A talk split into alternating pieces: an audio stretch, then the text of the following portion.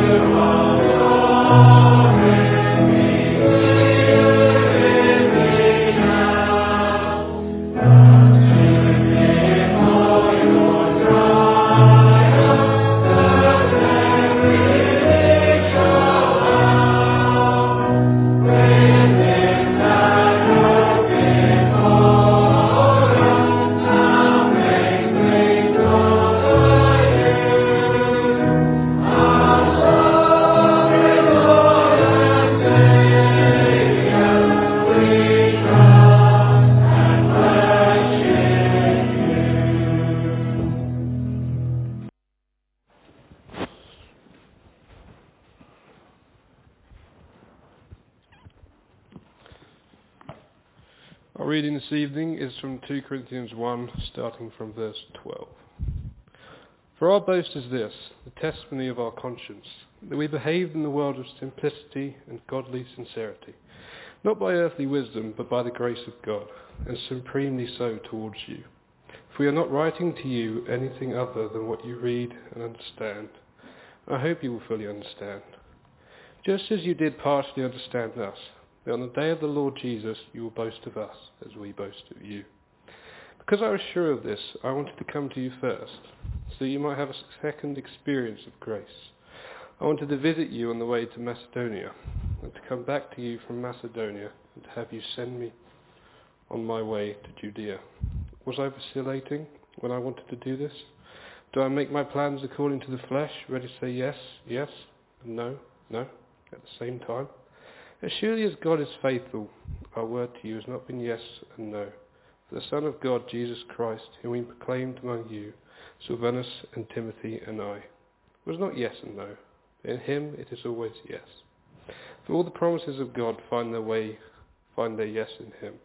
But that is why it is though that him that we utter our amen to glory to God for his glory. And it is God who establishes us with you in Christ and has anointed us. And who has also put his seal on us and given us in his spirit in, his, in our hearts as a guarantee. But I call God to witness against me. It was to spare you that I refrained from coming again to Corinth. Not that we lord it over your faith. We work with you for your joy, for you stand firm in your faith. For I made up my mind not to make another painful visit to you. For if I cause you pain, who is there to make me glad but the one whom I have pained? And I wrote as I did, so that when I came I might not suffer pain from those who should have made me rejoice. For I felt sure of all of you, that my joy would be the joy of you all. For I wrote to you out of much affliction and anguish of heart, and with many tears, not to cause you pain, but to let you know the abundant love that I have for you. Now if anyone has caused pain, he has caused it not to me, but in some measure, not to put it so, too severely, to all of you. For such a one, this punishment by the majority is enough. So you should rather turn to forgive and comfort him, or he may be overwhelmed by excessive sorrow.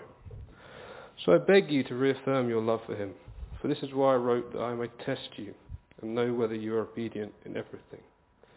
Anyone whom you forgive, I also forgive. Indeed, what have I forgiven? If I have forgiven anything, it has been for your sake in the presence of Christ. So that we would not be outwitted by Satan, we are not ignorant of his designs. When I came to Troas to preach the gospel of Christ, even though a door was opened for me in the Lord, my spirit was not at rest, because I did not find my brother Titus there. So I took leave of them and went on to Macedonia. But thanks be to God, who in Christ always leads us in triumphal procession. And though he spreads the fragrance, fragrance of the knowledge of him everywhere, for we are the aroma of Christ to God among those who are being saved and among those who are perishing. To one, a fragrance from death to death. To another, a fragrance from life to life. Who is sufficient for these things? For we are not, like so many, peddlers of God's word, but as men of sincerity as commissioned by God. In the sight of God we speak in Christ. Amen.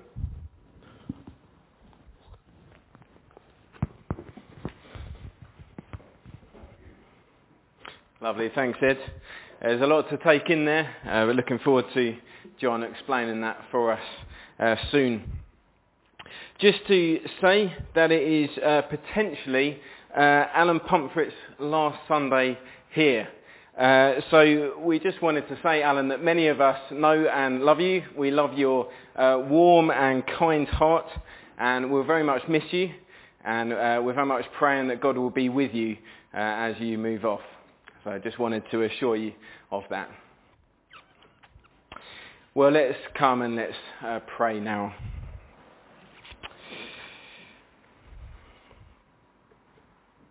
Heavenly Father, I pray that you would help us now. Lord, do open up our eyes to see more of you. Lord, help us to see uh, some of the wonder of what it is to pray and the beauty of prayer. Oh Lord, I pray that we would be incredibly grateful for this wonderful gift you've given us. Lord, I thank you for the food that we uh, get to look at the, the spiritual food each Sunday. Lord, as we open up your word, as we look at what it's got to say to us, Lord, I thank you that we can be fed. And Lord, I pray that we would make the most of it. Lord, I pray that we would really digest it. Lord, that it would do us good. Lord, that we would not just be listeners of the word, but doers also. Lord, I pray that as individuals and as a church, Lord, that we will be growing as we hear your word, as we put it into action. Lord, I pray that we would be a church that clearly does what you say, that obeys you. Lord, give us hearts that love you so that we are only too willing to obey.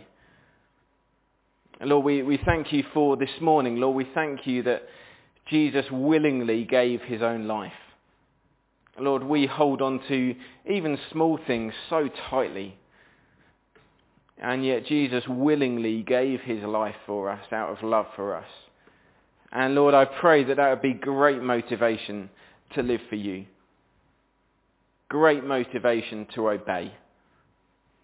And Lord, we thank you that when we obey, even though there is a cost, our Lord, you bless us far more than we lose, far more than we can ever imagine. Oh Lord, I pray that we would love you and serve you. Lord, we thank you that things are, uh, for many people, getting easier. Lord, I thank you for uh, the day tomorrow, the, some of the restrictions easing. Lord, we thank you for that. Lord, it feels for many of us like it's been a long time coming. Lord, we, we can't wait till uh, life is properly normal or as normal as it can be. Uh, so Lord, we thank you that it gives us more opportunities to do things. Lord, we praise you for that. But Lord, we also know that, that this world is still in turmoil. Uh, Lord, that other countries are certainly not coming out of it. Some countries are very much suffering in it. And then there's wars and rumours of wars and there's personal loss. There's people that we know or love who suffer or worse. And Lord, we just see this world in turmoil around us. And Lord, we, we pray for your comfort for people. Lord, we pray that it may be a wonderful time of people coming to you as they seek someone who is in control. And Lord, I pray that you would heal our land. Lord, I pray that you would work. Lord, I pray that you would give us wisdom as we live in your world. And Lord, I also pray that you'd help us to look forward to your world, your glorious new creation, when everything will be made new and there will be no bad news, as it were, on our TV screens or our phones or whatever we're looking at. Lord, I pray that we would long for that time. Lord, as we're thinking of uh, new opportunities, Lord, we thank you so much for First Steps restarting again this week on Thursday. Lord, we thank you for that. Lord, I really pray for that team. Lord, I thank you for uh, the incredibly valuable work they do. Lord, I thank you for uh, the prayer and the thought and the effort that they've put in already, and I pray that you would richly bless them in that. Lord, I do pray that the weather would be good. Lord, you know how important that is for the event. So Lord, we do pray for that. Lord, we, we think of times in the past where uh, we've needed good weather and we've had it sunny here and yet just up the road it's been raining. And Lord, you are the God who does control all things. Lord, you are sovereign. And so Lord, we pray that it would be good weather. Lord, do bless them in that way. And Lord, I also pray, Lord, that you be with the leaders as uh, many of the mums might have very big questions, might be very upset at the moment, with things that have been going on, Lord, I pray that you would give those first step leaders great wisdom, great compassion. Oh, Lord, I pray that you would use them. And Lord, when they're speaking to people, Lord, I pray that they would be open, willing to listen. Lord, I pray that you would change hearts. Lord, I pray that that would be a real blessing on Thursday. Thank you for that. Lord, we thank you so much for Alan Pumphrey. Lord, we thank you for the blessing that he's been to many of us here. Lord, we thank you for his warmth and his kindness and his love for you. And Lord, I do really pray, Lord, that you would bless him uh, as he seeks to move away either this week or at least in the near future. Lord, do very much bless him, be with him. Lord, thank you that you are a global God and we cannot run away from you no matter how much we try. Lord, we praise you that you are everywhere, so do be with him.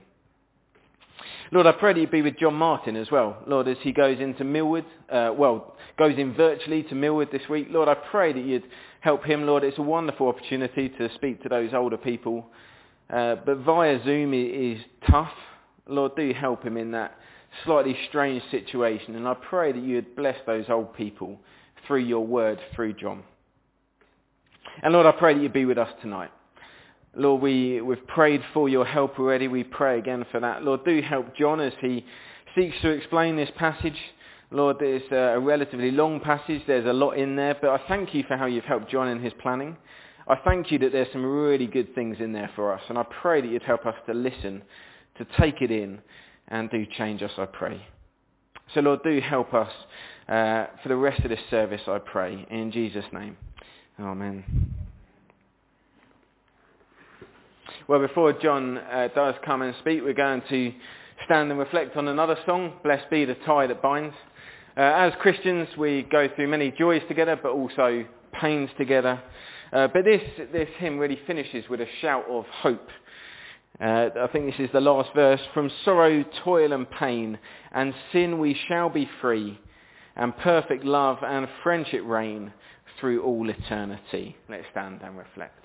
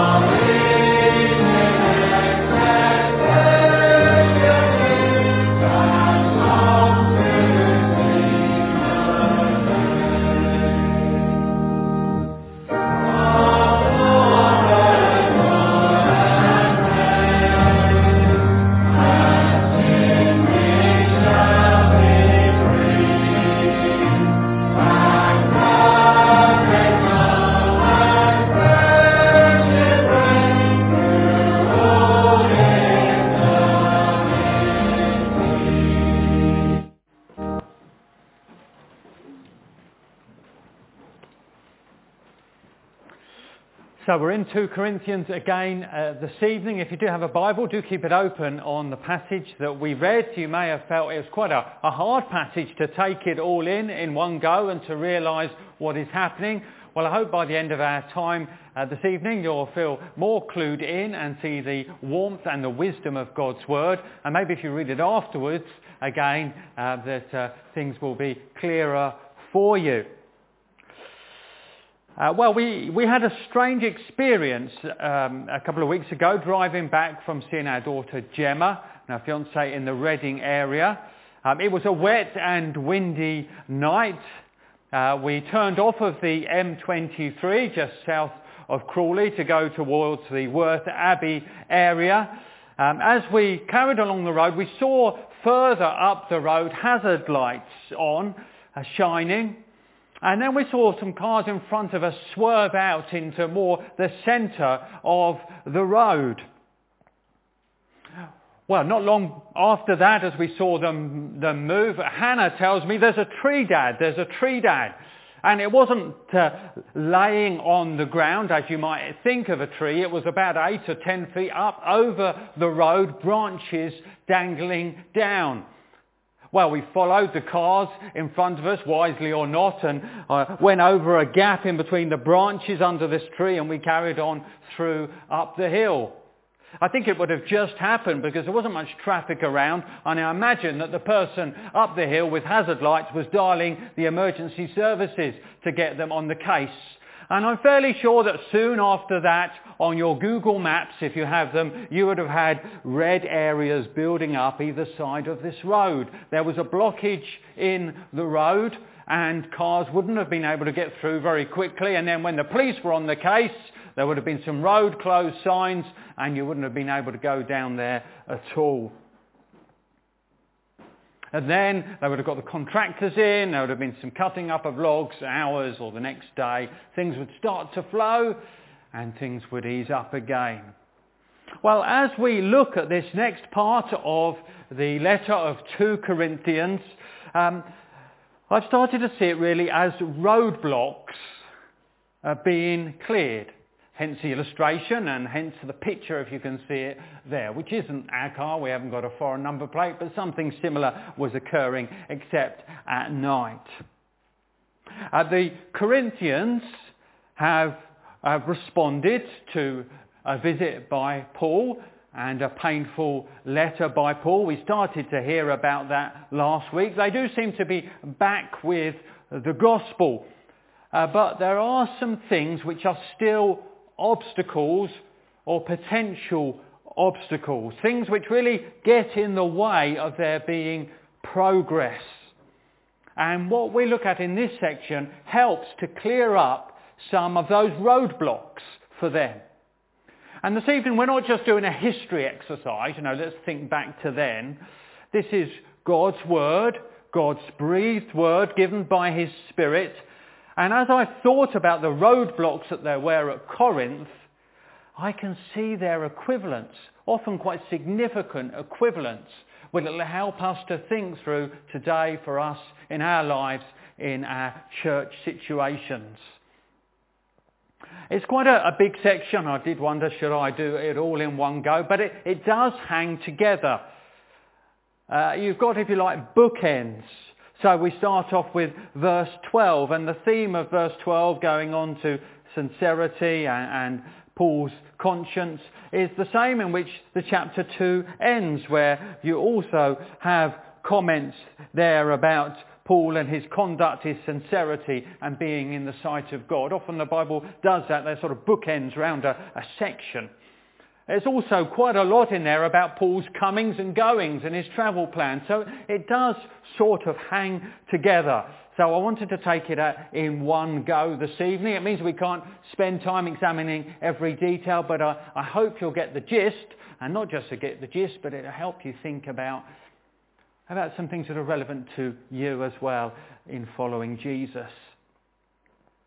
It has taken me a while to understand. I've been praying to the Lord during this week to understand it rightly. And, uh, but I'm still thankful to where, where I've got to. I, I hope it's a clear way. I hope it's helpful to you this evening. Well, there's two, there's two roadblocks that are being dealt with here in this section. Um, we're going to spend a lot longer on the first, and then we'll see a second one, which is a shorter one within this section. And this is the first roadblock that I think is being dealt with. The, their attitude to the gospel apostle, that's Paul. Their attitude to the gospel, the good news about Jesus, the apostle, the sent one who brought the message, their attitude to the gospel apostle. Now, our attitude uh, to a teacher will very much affect how we learn, won't it?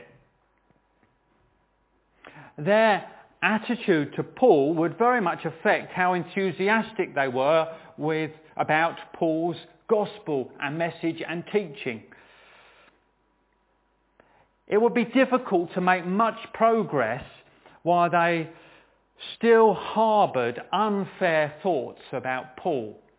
It's likely to hamper them in going on the gospel. It was, it's a tree across the road. It's going to make life difficult. I did a little bit of psychology um, when I was studying away. Maybe you've done psychology and, and, the communication process and I quite like this illustration that it's to do with what people say to each other but there's also noise there's also things which are, affect it, not the words that are said, but the environment. It's very relevant to us. We've been having outside uh, meals out the back here and we're on a busy bend. And if we're talking with people at rush hour, well, we, we know about noise and it's very difficult to, to have a good, clear conversation because of the background noise. Well, a bad attitude to, to, to Paul, the gospel teacher, would be noise. It would stop you really hearing what he is saying. It would stop them loving and living the truth that he was passing on. Now you can see this is true. Um, think uh, maybe of somebody who uh, perhaps gives a message or, or preaches a sermon.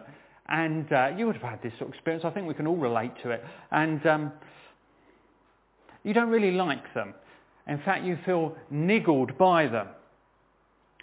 You feel niggled perhaps about the style or what they've said or what they've done. And I would say nine-tenths of the time, if not more, you won't benefit from what they say. It may be a, a good, good teach of God's word. It may be clear and helpful, thoughtful and applied.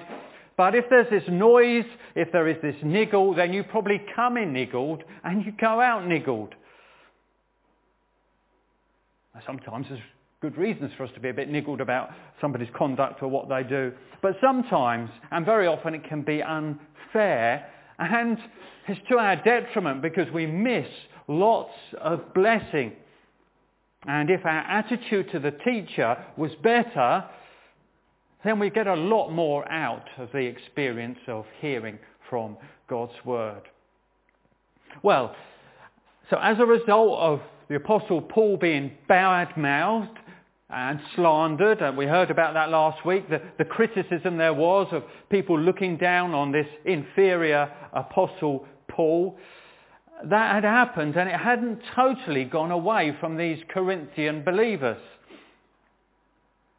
So here Paul feels the need to, to defend himself, to make some things clear, to, he actually says to, to boast, that is to, to glory in what God has done in him and through him to, to clear up the problems so that the, the traffic can start flowing again.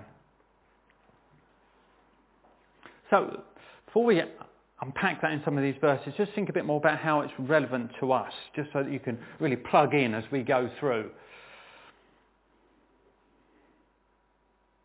Well, one level, it's possible, I suppose, that some people here have a, bad attitude to Paul. Maybe you think, well, I like what Jesus teaches, uh, but Paul, well, he's a bit complicated and I'm not sure he's very reliable on the gender issues. And, and you've got all that sort of noise which stops you really benefiting from God's sent apostle Paul. Well, that would be good to clear up because you're missing out so much if you don't respect God's apostle Paul. So that may be one way. But I think it has much wider implications as well. It will help us in terms of our attitude to um, gospel communicators, to those who teach the gospel. Could be a Sunday school teacher, uh, could be somebody on a CU committee who has influence, could be a, a camp leader, uh, it could be just somebody who's known in the staff room as a Christian, uh, somebody who pass on the message of Jesus. Uh, it could be somebody who speaks regularly at the front here.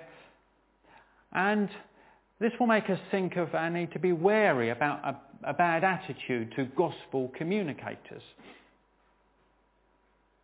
But it will also make us think if we are a gospel communicator, if we are that person in the staff room, the Sunday school teacher, the camp leader, uh, the person in leadership, the person on the CU committee. Um, it will help us think, well, well, what about me? You know, what, what, what was good about how I conduct myself? What will help people to receive the gospel? What do I need to avoid? So there's some good things to look out for in gospel teachers. There's good things to be if we are a gospel influence on others. So let's, let's get into this now. There's four things under this to notice about Paul. There's four things to notice about Paul which will help us in terms of our attitude to others and how we are as gospel influencers. Here's the first. We should notice Paul's integrity unlike many. Paul's integrity unlike many. Now here we, we are in the bookends really. So chapter 1 and verse 12. For our boast is this, the testimony of our conscience that we behaved in the world with simplicity and godly sincerity, not by earthly wisdom, but by the grace of God and supremely so toward you. And the other bookend at the end of chapter 2, for we are not like so many peddlers of God's word, but as men of sincerity, as commissioned by God, in the sight of God, we speak in Christ. Now they looked down on Paul. Some of the people around looked down on Paul. But he could say he was sincere. And he could say that he acted in good conscience. Now there's something very valuable here. I want you to, to realize that. There's something very valuable here. Sincerity. Genuineness. The word sincerity here really means uh, tested by sunlight. You know, I've seen the adverts for, for washing where the, the, the, the clothes are held up and seen against the sunlight for their whiteness and how good a job has been done sincerity, the sun showing whether something is true and genuine and clean. Sincerity, straightforwardness, not twisting, not lying. And the Apostle Paul was a man of sincerity. And he was a man who had a higher recourse. He was concerned about his conscience and what was right in the sight of God. He was not, he was not a people pleaser, not in a dominating way, but he was being dominated by what was right before God. And if those who influence you are genuine, and if they realize they need to answer to God for their actions and their words, then that's a very good start. That's a very good start. And if you are looking to influence others and you are genuine and you realize you need to answer to God above all, then that's a very good start. That's a very good start. There's something very valuable here. You may not have thought God, con- good conscience, sincerity, you know, it might seem as though, well, let's get on to some serious stuff. This is very significant. This is very significant. It's very valuable talking to somebody this week, and they'd had some difficult decisions uh, to make. Uh, their decisions hadn't pleased everyone, but they were able to say that they were settled with the decisions and that they had a good conscience about them. That's good. Have somebody who's looking to see what does the Lord think? What does the Lord think? Integrity, sincerity, good conscience. That's the first thing that Paul can say in his defence. But then a, a, second thing which would affect their attitude or should do is this. Paul's faithfulness uh, despite plans. Paul's faithfulness despite travel plans. Uh, one of the big niggles they had about Paul seems to be his travel plans. Uh, we know something about changing plans, don't we? We've had a year of endlessly changing plans, sometimes at short notice.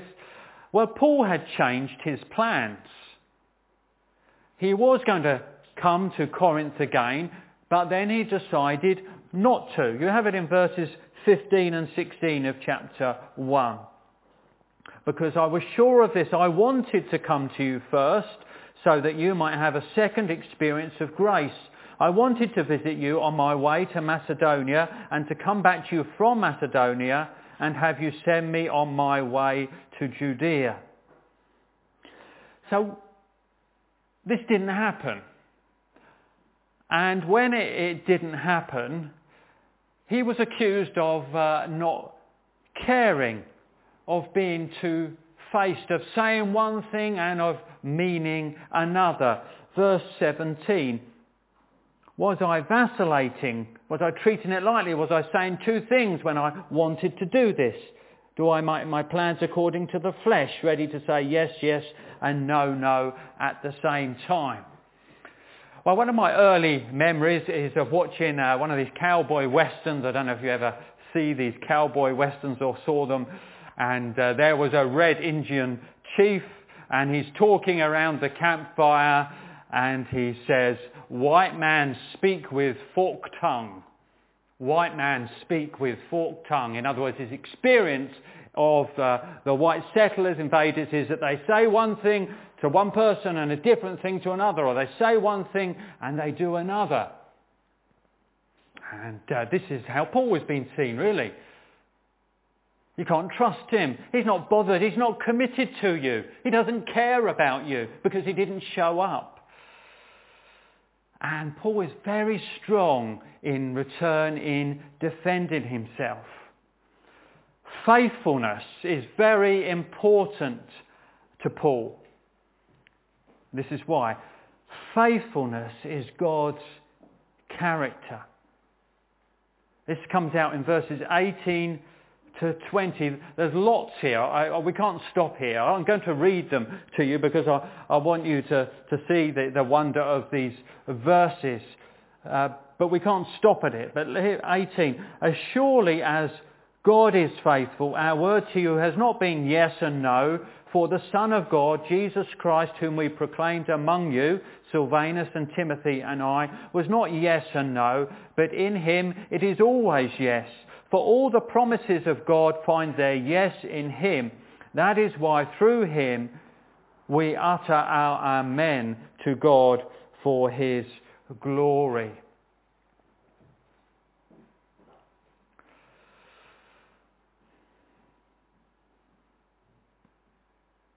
a gospel worker uh, shouldn't be uncommitted and careless, shouldn't lightly say one thing uh, with the intention of doing another. It runs so against God's faithfulness.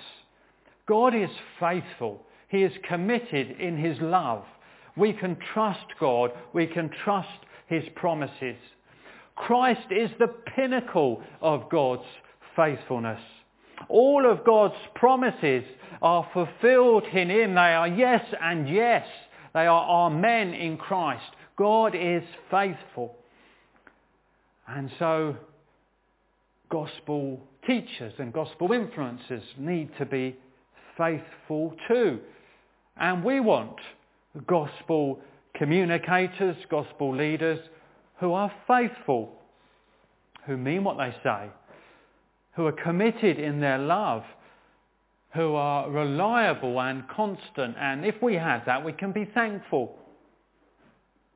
And if we are an um, influence on others in the young people's group or in the school or the staff room or in the church, if we're an influence, then we, we, we want to be faithful too. We don't want to just rattle off promises which we don't keep. We don't want to just say, well, I'll pray for you, I'll message you, I'll visit you, I'll come, I'll do this, and to take it lightly. No, God is faithful. And if God is faithful, then we as gospel workers want to be faithful. Well, why then didn't Paul come to Corinth? It wasn't a question of faithfulness or lack of love or lack of commitment. Well, when we go on to the, the next point under this, which is this. hasn't gone yet. Can you do it for Rachel so I don't want to give them too much in one go? There we go. Paul's wise love in not coming. He tells us in verse 23 why he didn't come. But I call to witness, I call God to witness, again a man who has a higher authority, I call God to witness against me.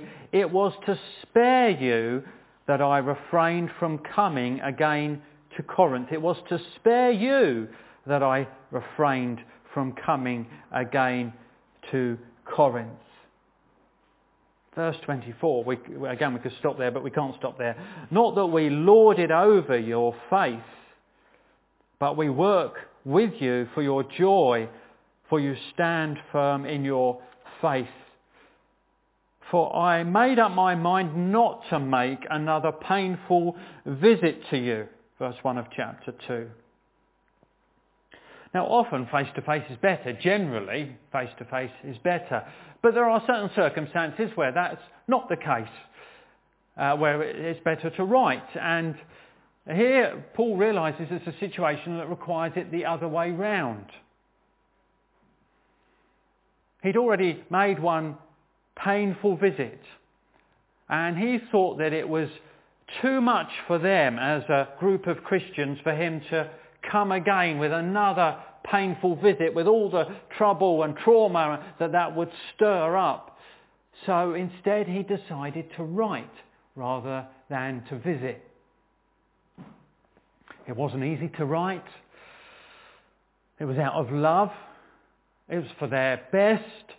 It was a better route than visiting again. You see, Something of that in verse 4, for I wrote to you out of much affliction and anguish of heart and with many tears, not to cause you pain, but to let you know the abundant love I have for you.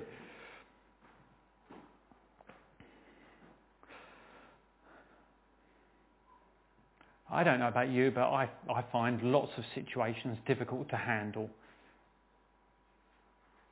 I find it takes up a lot of my thoughts trying to handle situations, and perhaps you find it does for you as well. And we look on situations too, don't we? And sometimes I, have assumed that somebody has handled a situation badly, or perhaps I've attributed selfish motives to the way in which they dealt with a situation. And then as I've heard more about the whole situation, I've realised, oh, that was done out of wise love. I was assistant here for uh, ten, 10 years, and then you work along somebody else, uh, uh, uh, uh, an older, more senior minister, and, and you have your first view of how situations should be, and then so often you realise actually it was dealt that way because of wise love. Wise love. Well, pray for that for those who have an influence around you, for those you look up to, those who are teachers, whether it be here or elsewhere.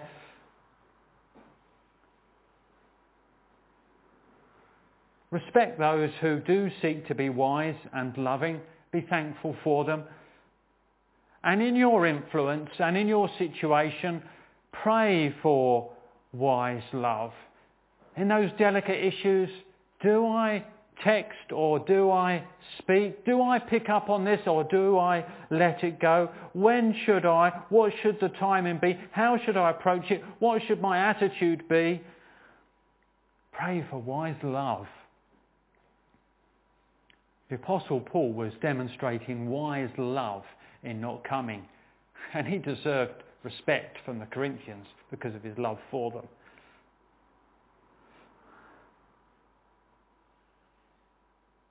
And the last thing under this one, which would help them respect Paul, is, is this. It comes up in the last few verses. We're in verses 12 to 17 of chapter 2. And we can put it like this. Paul's fragrance in spreading Christ. Paul's fragrance in spreading Christ. Well, there's a lot in verses 12 to 17 of chapter 2. Again, it, we could, could park ourselves there if we were doing it differently and spend uh, uh, uh, one message on those verses. Be good to dig into them. We're starting to creep in a little bit to next time's, next week's subject. They're starting to go on to um, uh, the ministry that Paul was involved with, and we may even hook back into these verses a little bit next week. But what I want you to notice about it, especially at this point, is that Paul is about Christ. Paul is about Christ. If you've got a Bible open, cast your, your eyes down from 12 to 17 and look to spot um, where Christ is mentioned. You see in verse 12, he preaches the gospel of Christ. You see in verse 14 he talks about a triumphant procession which he's being led on. But thanks be to God who in Christ always leads us. In verse 17 he's commissioned by God in the sight of God and we speak in Christ. But especially verses 14 and 15. But thanks be to God who in Christ always leads us in triumphal procession and through us spreads the fragrance of the knowledge of him everywhere. For we are the aroma of Christ to God among those who are being saved and among those who are perishing. To one, a fragrance from death to death, to the other, a fragrance from life to life.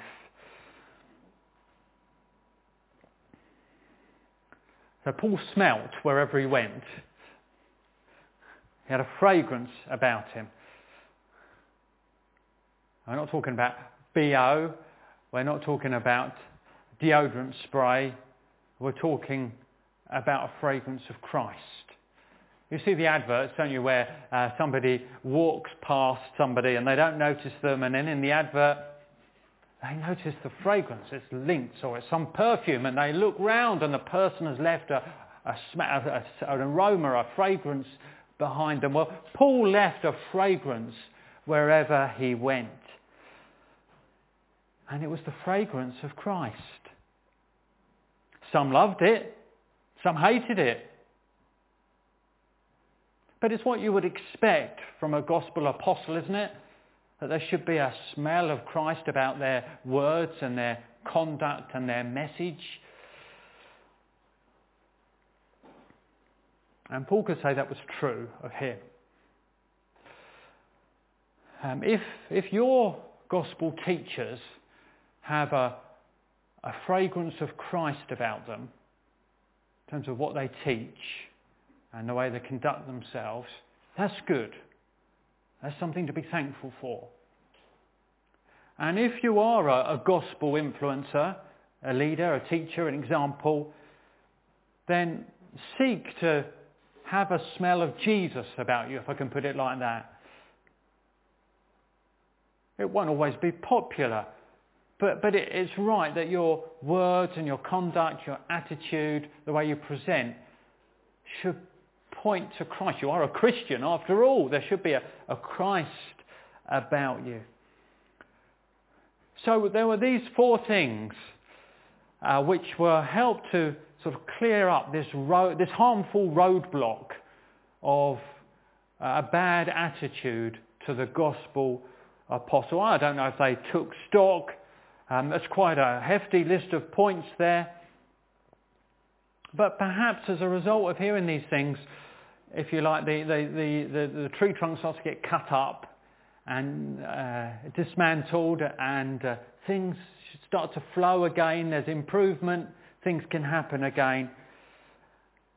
And as well as that for Corinth, maybe God has been speaking uh, to us through them this evening that there are certain attitudes which are actually blocking our progress in the Christian faith and hearing these things starts to dismantle them or, or maybe we are blocking others' progress by our conduct and we can reflect on these things and go forward differently.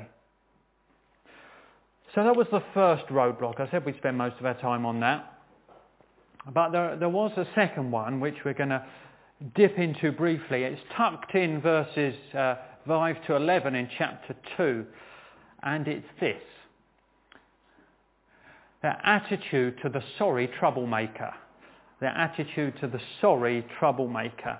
So there's another thing that needs clear, clearing up that could be a real road blockage to progress. Uh, Paul knew it was something that Satan could use to, to, to hinder the progress of the church. Verse 11 tells us that in chapter 2. It says at the end of this section, so that we would not be outwitted by Satan, for we are not ignorant of his designs. One of the Puritan classics, Precious Remedies Against Satan's Devices, based on that verse. Satan has devices that he's looking to stir things up, harm things. And that includes this area that Paul's just going to come onto, or we're coming onto. There was someone who caused a lot of pain in the church at Corinth. And as a result, the, uh, that person required church discipline. And you might balk at the idea of, of church discipline. It doesn't have to be called church discipline. You could call it church restoration. Um, church restoration. But that idea of church discipline, church restoration, whatever you call it, although it doesn't fit neatly with our sort of hands-off, give space culture, it is in the New Testament.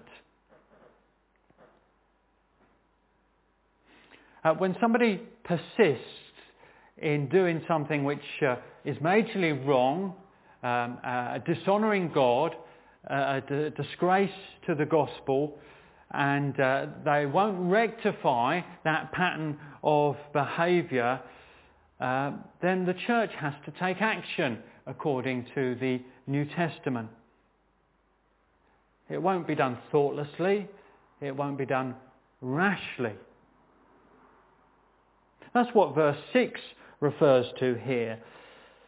For such a one, uh, this punishment by the majority is enough. So this person who'd caused pain, they, they had to take some action to show their disapproval, to, to correct this brother so that he could be confronted with how he was going about things.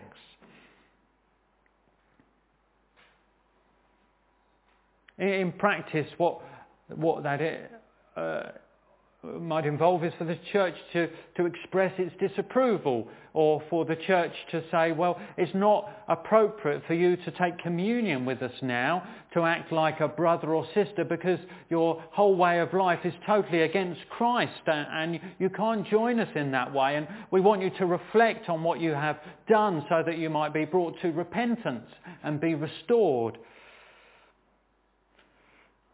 No, it's not totally clear what this particular person had done. Uh, uh, some think it's the person referred to in the previous letter, 1 Corinthians 5. You can look it up there if you want to. Uh, and there there was a, somebody who was behaving in a, a scandalous, immoral way. Um, he was sleeping with his stepmother. And church discipline was certainly called for there. So it is Quite possible it's referring back to 1 Corinthians 5. Another possibility is that it's the ringleader of the troublemakers, the ringleader amongst the rebels who've been pulling people away from Paul and the gospel, have been sucked away by these super apostles we learnt about last week. Well, the aim of, of, of, of discipline, or of restoration, is to lovingly restore and wonderfully that had happened for this man. He was indeed deeply sorry. And it was time for him to be forgiven and welcomed back. Welcomed back. Verse 7. So you should rather turn to forgive and comfort him, or he may be overwhelmed by excessive sorrow. So I beg you to reaffirm your love for him. There was a danger of being too hard for too long uh, against this gentleman. There was a danger that there was a lack of forgiveness, of bitterness in the others because of what this man had done, even though he'd come to his senses and was now sorry and repentant. It was time to welcome him back and, and move on. That is the gospel. My experience is that, that many, perhaps most of those who've grieved others by their, their waywardness uh, and come to their senses, then experience a deep pain. And, and they need to feel the open arms and love of the church in a healing way to go forward. And to not do so there at Corinth risked real problems for the community, for the person themselves feeling so excessively alienated still, even though they were uh, repentant. But it has a knock-on effect on others. And I think again there are there's ongoing lessons for us in this that we're looking at this evening. Now, thankfully, uh, church discipline, church restorative work like this is, is, a, is a rare thing. But, but where it does happen, and it happens sometimes in churches, it is a dangerous time. The sensitive issues, they're, they're fraught matters. We, we need to be on our guard and so careful how we all conduct ourselves surrounding, especially if we've got relatives or friends who are involved with the situation. But even if we're not in that sort of church discipline situation as they were here, there's a whole range of things that this is relevant to. There are always, there are now ongoing delicate issues between different believers here. And um, Satan is on the lookout and he's keen to sow relationship problems. He's keen to put a wedge in. He's keen to sort of fan the flames of agitation and bitterness and love of forgiveness, uh, a lack of forgiveness. He's keen, keen to divide. He's a, he wants to kindle up the fires.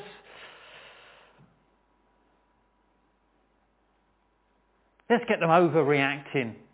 Let's get them assuming bad motives. Let's get them feeling badly treated. And we're all prone to these things.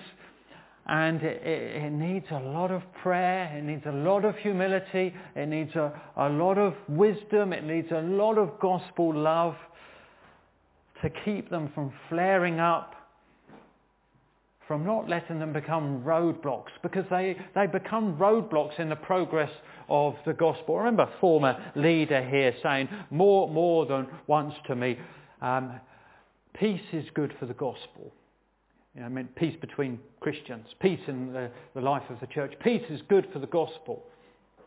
It's a good saying. And when you haven't got peace, it's bad for the gospel. It's a roadblock for the progress of the gospel and the church. Everyone gets distracted by these bickering, these thoughts. People are taking sides. It says in Ephesians 4, um, just to back up this point, verse 26, be angry and do not sin. Do not let the sun go down on your wrath. Interesting what it says after that. And give no opportunity to the devil. Or don't let the devil get a foothold.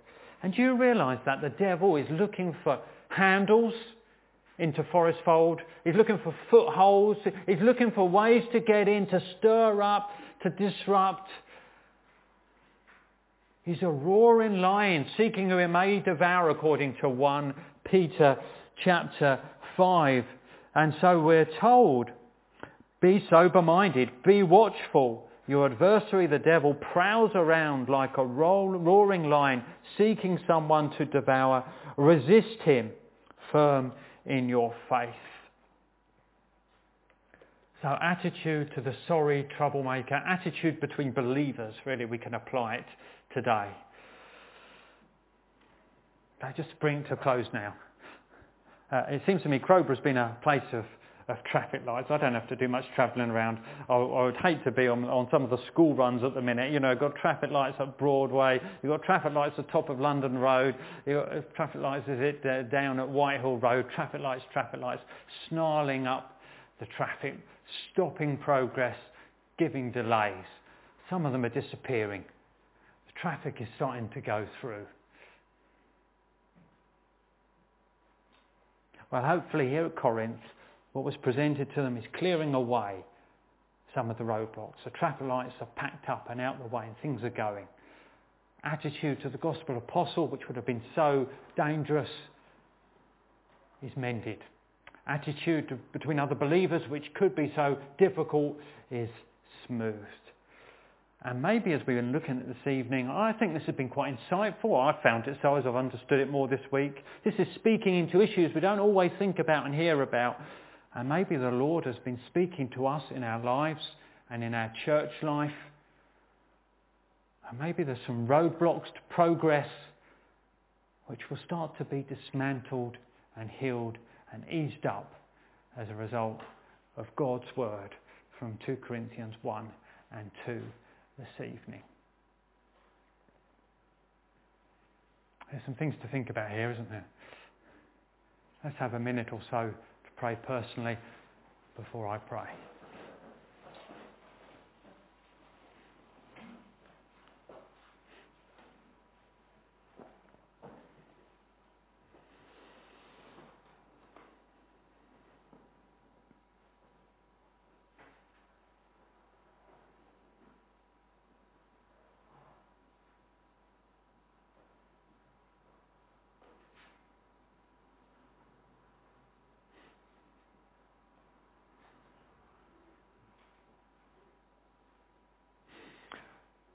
Oh Lord, we're thankful where out of your kindness we have had influences on us who were sincere, had a good conscience, were faithful like you are, were loving and wise, and who had so much of Jesus about them. Or to the extent that we are influences on others, help us to be people of good conscience, faithful, uh, wise, loving and full of Christ. Lord, keep us from having unfair attitudes towards others who teach us, which acts as such a noise and really stops us from benefiting from your word as it's passed on through them. We know relationships uh, can be very delicate we know that Satan looks to get into relationships and stir them up. We know that he can use us as we overreact, or misunderstand, have bad attitudes in our heart. We pray to learn from what we've dipped into this evening and uh, it might encourage peace and love, a forgiving spirit, a real gospel flavour to our relationships in this church and for others in other churches, their relationship in their church. And we pray all this in the name of the Lord Jesus Christ. Amen.